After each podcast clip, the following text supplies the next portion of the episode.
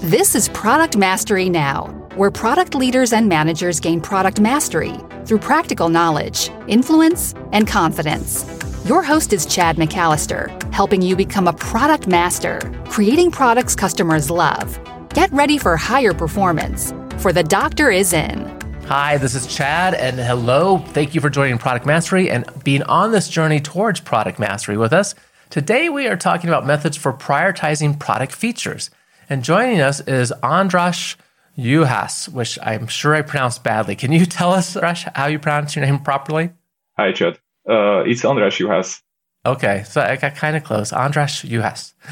He's a product manager for Smartly.io. They're a social media advertising company. And he wrote an article that caught my attention on the 6 methods to prioritize product features. And we're going to talk through some of those. As always, we do take detailed show notes for you.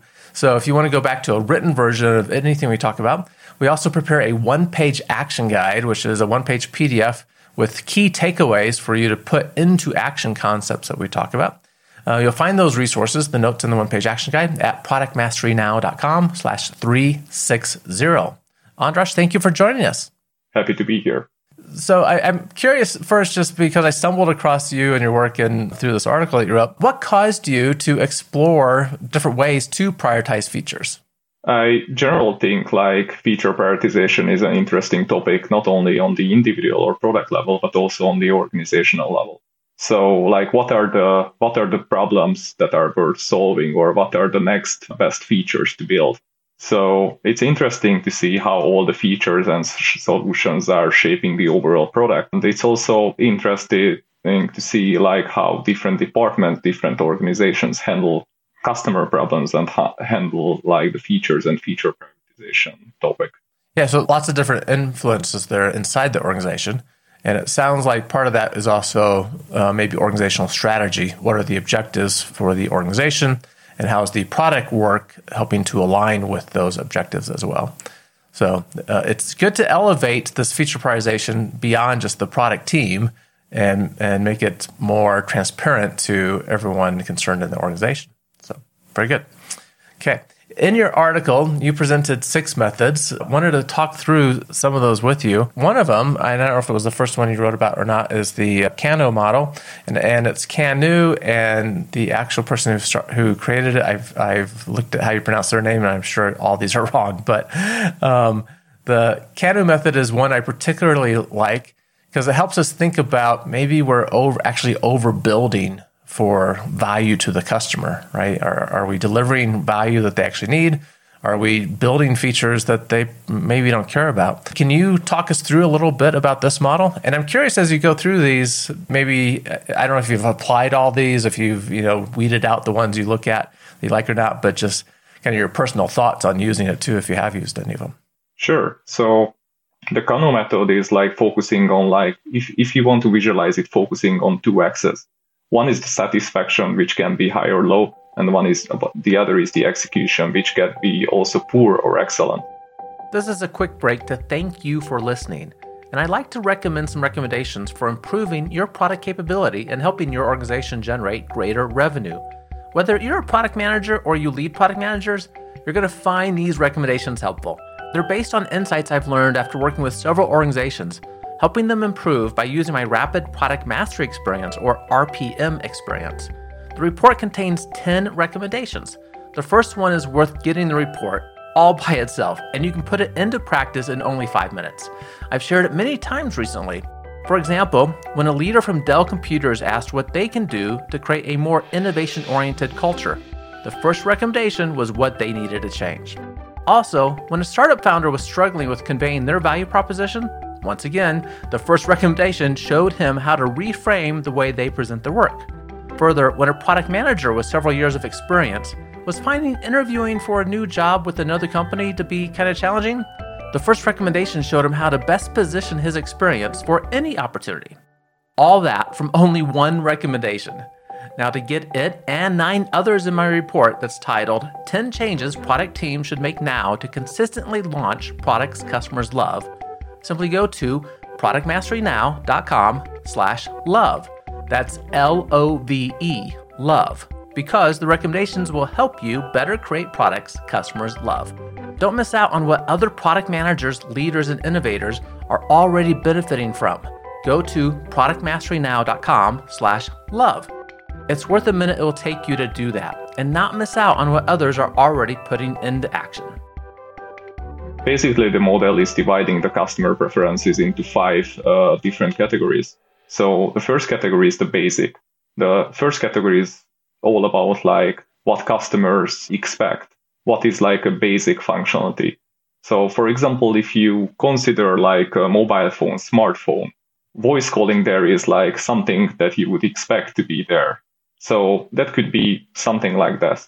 So if it's executed poorly, it causes like bad customer satisfaction. But if it's executed very well, it's not like making the customers amazed. So basically, it's something that they expect and something they want to have. Second is performance, in which more is generally better. And one example is electric cars and their range. So the more you get is, in case of performance features, the satisfaction is usually better or more fulfilled when you have more of this functionality or more of this attribute. The third category is excitement. It's something that customers wouldn't really expect in the product, but when they see it, when it happens, it causes a positive surprise for them. So you can think of a to-do app, for example. And if you complete a task, you get fireworks, animated fireworks. Mm. That could be an excitement feature when you achieve something and you didn't really expect that feature to happen, but it's there. Mm-hmm. So the fourth one is indifferent. So the more you have does not make you more or less interested in the product. So you can think of milk boxes or milk box thickness. So generally, the thicker the box is, you are not considering it's a better or worse product because you are feeling indifferent about it. And the fifth category is reverse. So the more you have it, the less optimal it is. And you can think of an example of like long scripts in a call center. When you're waiting over the phone and like listening to some automated script, maybe if you're hearing like more messages and more information is like not always better, but sometimes it's worse. Good. One reason why I like these is it helps us to focus our attention on what actually creates value for the customer and not underbuilding or overbuilding the product. And I think it's easy, particularly with my experience in software, to overbuild. And we add features that maybe we've just improved them to the point that no one cares anymore, right? We call that gold plating. Or we add features that really aren't particularly of interest to the customer. I like your performance example very much of the electric car range. That would add value for sure. The reverse, I've seen products that features have been added onto the product. There's one software product in particular, it was by Micrographics a long time ago. I think I've used this example before. And it was my favorite drawing, illustrating product. And the designers kept adding so many features that I did not care about. And yet the product got slower and slower to use as time went on. And so actually greatly degraded the product over time. Those excitement areas are really fun to try to find, right? What is something that we can do that might be relatively easy for us to do that creates extra excitement and maybe that emotional attachment that people weren't expecting? And the example I've used many times is the first time I bought an iPod and it came in the mail from Apple.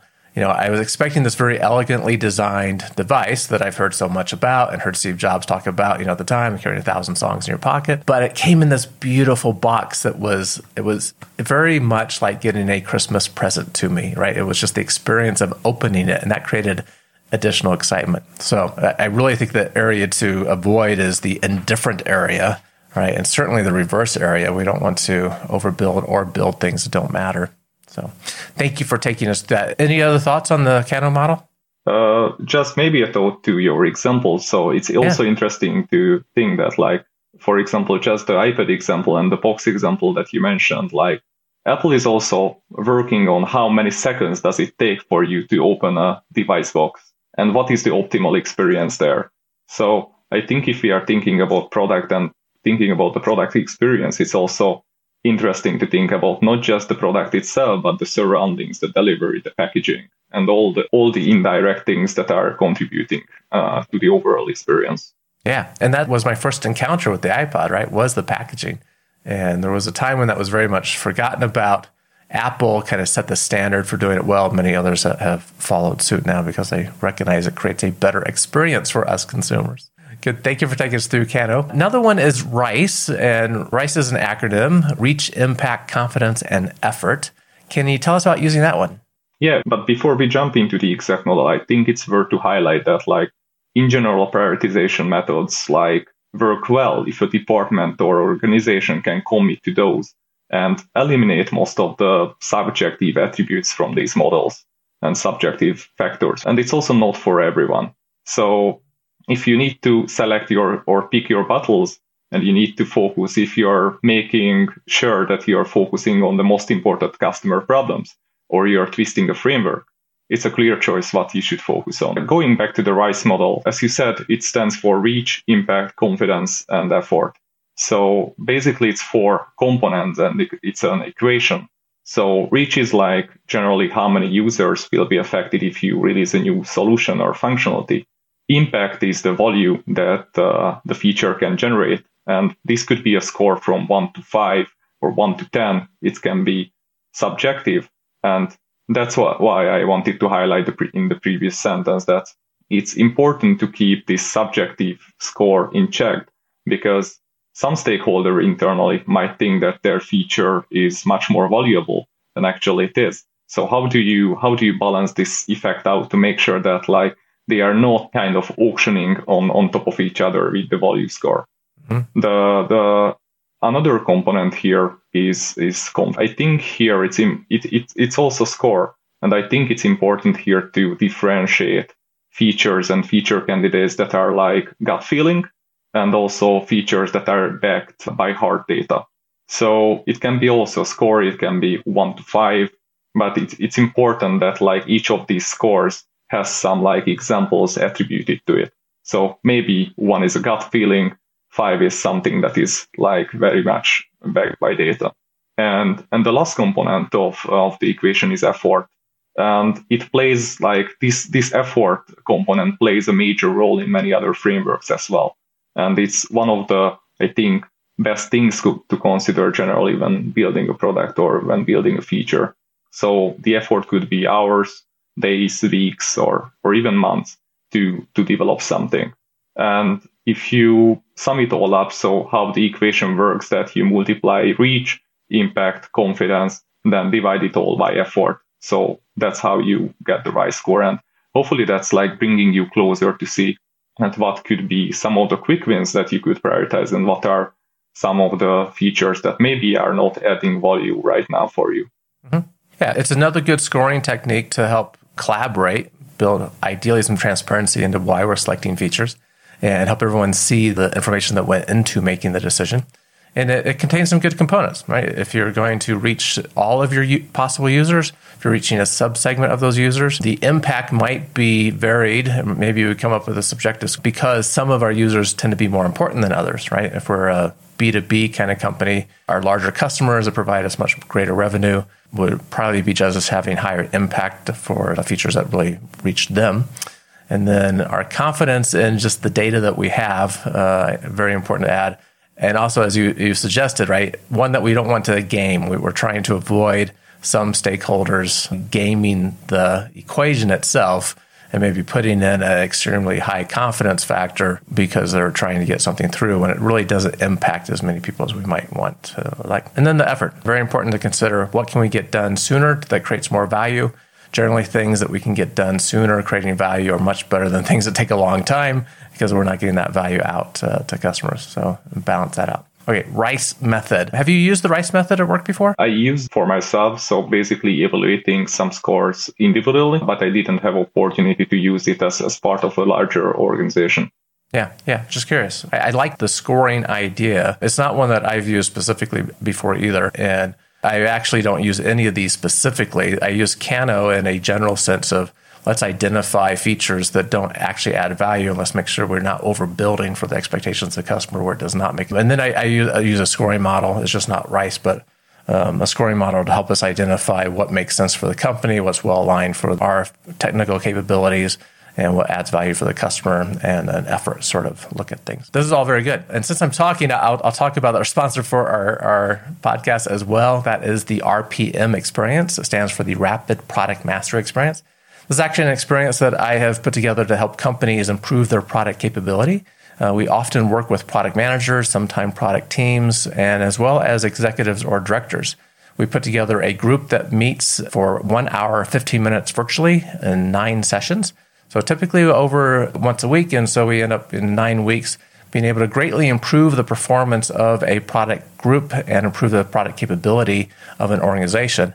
We're getting everyone on the same page. They're learning a common knowledge set, common language with each other. They're collaborating much more effectively than they did typically before this. There's some team building that takes place as well. So a lot of really positive changes that come out of this. One that people often bring back and talk about, at least lately as we did in the last year, is getting everyone to think differently about the customer. And maybe they were thinking a little bit too internally about what they could accomplish.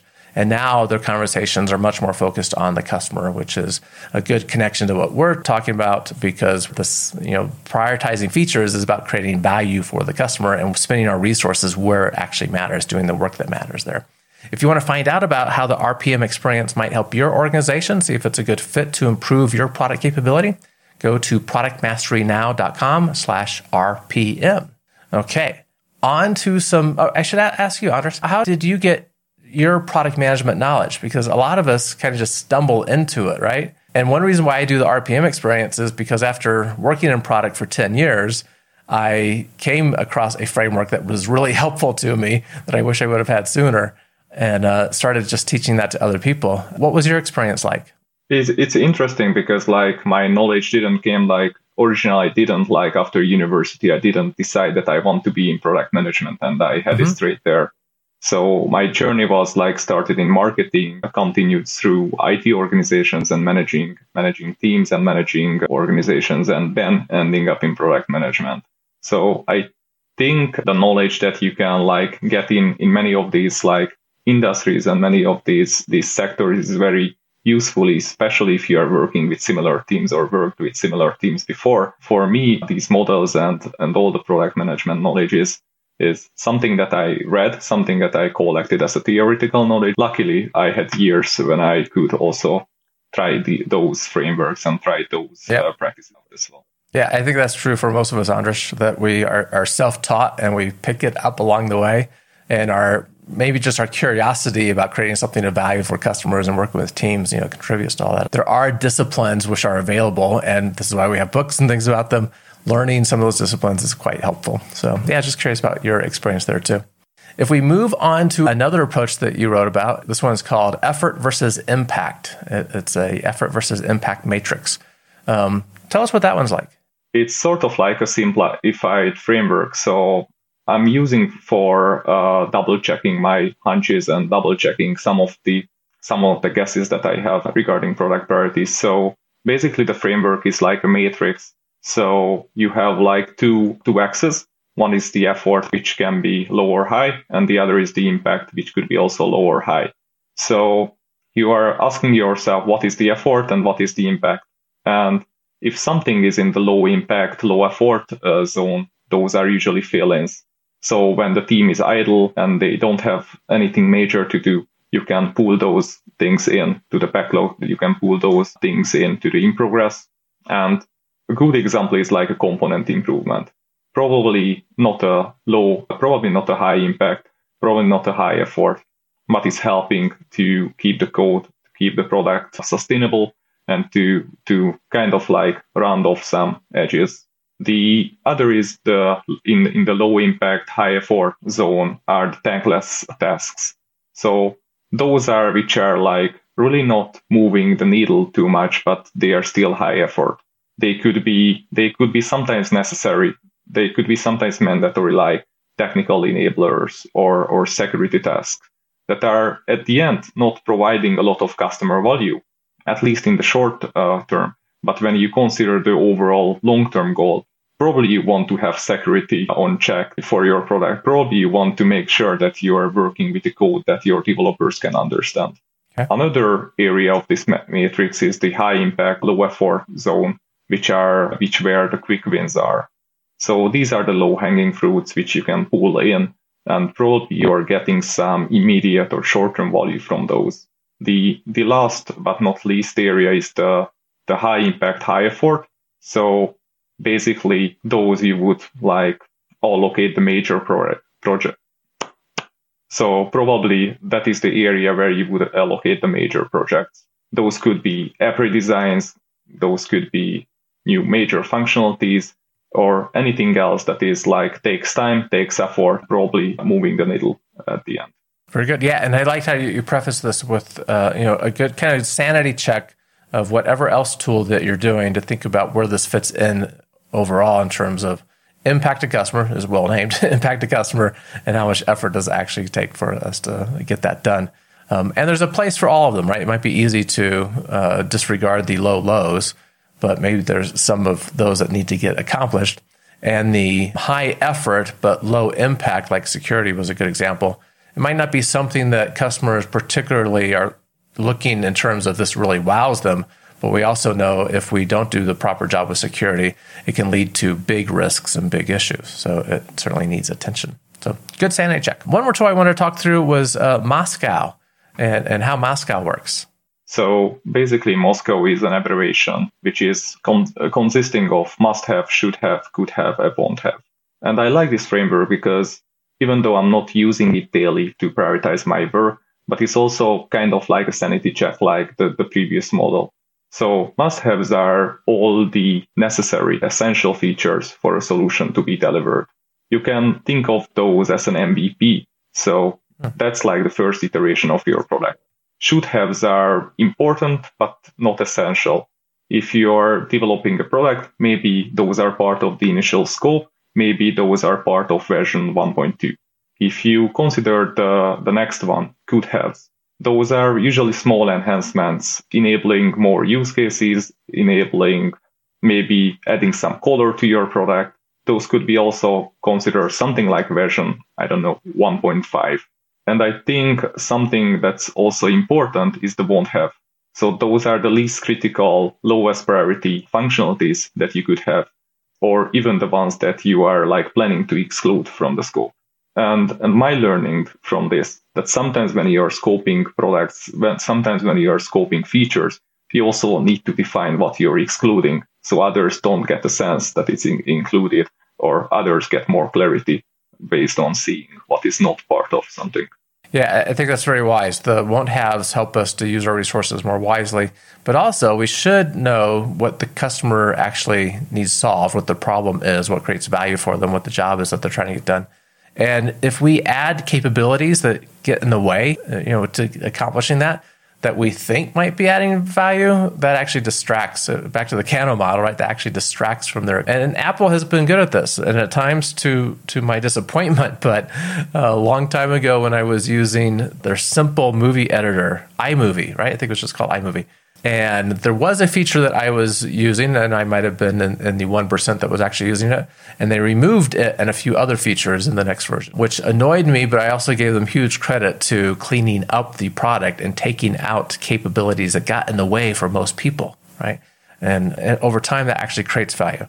And one reason to think about prioritizing features is this realization that if we just throw in everything that we can, we're probably making a worse product, and it's not actually focused on helping the customer get the problem solved that they need solved as simply as possible. Any thoughts about that? I think it's a good example because we discussed a lot about prioritizing features, prioritizing product feature candidates. But I think it's also important to mention the part that you also want your product to be focused. And you can only reach that if you are sometimes like scraping out functionalities and then deleting pieces of code from there, because maybe some parts of the product is not utilized. Maybe some functionalities are like there from like 10 years ago, 5 years ago, and are no longer needed. So I think it's also good to sometimes go back and review based on the metrics, based on the usage data you are seeing that, okay, I'm having, let's say 10, 20 functionalities right now. What should be the next call? Should I build another or should I remove one? Yeah, it's good.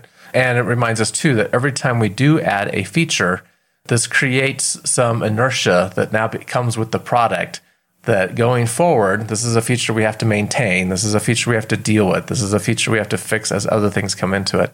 And we should, ideally, we know our customer well enough to understand what actually creates value for them. And we don't add any other capabilities that doesn't create value for them. And that does require us to understand our customer really well. We're not building a product for everyone. We're building it for a certain segment of the possible market, the population. And we want to meet their needs. Exactly. So these are all very helpful tools. Thank you for going through them. There are a few others, and I will put a link in the show notes to your original article with the 6 tools for looking at prioritizing features. As listeners know, we love a good innovation quote around here too. What do you have for us, and tell us what that means to you? So my favorite quote is from Thomas Edison, and the quote states, "I failed my way to." I like it because success doesn't come easy, and there are usually a lot of failures on the way. And it's also very hard to admit when you fail, but it's also an important part of the process, because sometimes you try, you fail, you try again, you fail again. And the important piece here is to not to give up trying if you are confident that you are pursuing the right vision. Just change your product, change the functions. If you're still sure that you're building the right product for the right customers, then success will eventually come. Excellent. There's a Japanese proverb that my kids know that I like called fall down 7 times, get up 8. And my daughter, who's quite good at math, pointed out that, well, if you fall down 7 times, aren't you getting up 7 times? But the point is that you're always getting up more than you are falling down. And I think of that in a similar way, too, that I failed my way to success. And he did not let those failures get in the way of succeeding. He learned from each one. And that's what we should be doing as well. So I very much appreciate you bringing Edison's quote for us. How can people find out more about other things you have written? If they want to reach out and get in touch with you, how can we make that happen? Well, I'm grateful if they follow me on Medium or just interact on LinkedIn. I'm always in for a good discussion on product topics. And I'm also happy if listeners learned a thing or two today. So if they go back to their product roadmap or product backlog next time and they see it in a slightly different light, then I will be grateful.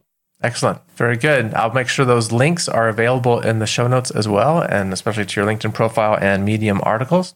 And listeners, as you always know, I mentioned this already, we do take those show notes for you, detailed notes written of everything we talked about. If you want to get those, it's a great way to share insights with your colleagues as well. Along with that one-page action guide, you'll find that at productmasterynow.com/360. Everyone, keep innovating. Thank you for listening to Product Mastery Now, where product leaders and managers gain product mastery through practical knowledge, influence, and confidence. By listening, you are becoming a product master, creating products customers love. Find additional resources at productmasterynow.com. Keep innovating.